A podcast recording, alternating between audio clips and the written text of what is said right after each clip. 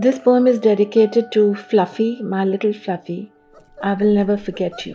And the title is I Miss You So. It is a year today since you left us for a higher journey, but I still cannot come to terms that you're not with me. I miss you so.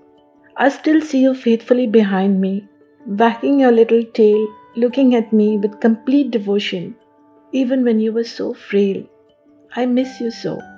I see you at my bedside, more often on my bed, licking lovingly sometimes my tears. Now I cry alone instead. I miss you so.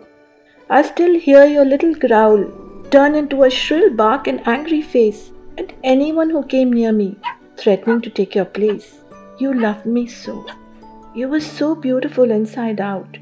Your soulful eyes told me all. Your masa mango and vanilla soft the weakness to have it all. You loved it so. As for trouble, you gave me none, even went away when I was gone. You knew I could not bear to see you lying all limp there. You loved me so. I know you have gone to a better world. May you always be happy and smiling there. But when you look down from where you are, know there will always be one heart pining for you always.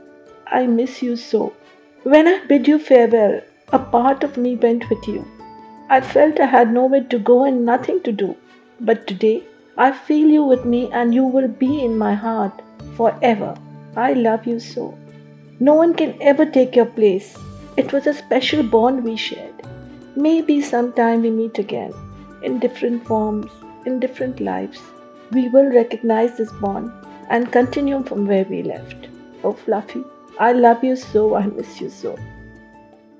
This is part of my Dil Se series of poems written over a period of 25 years.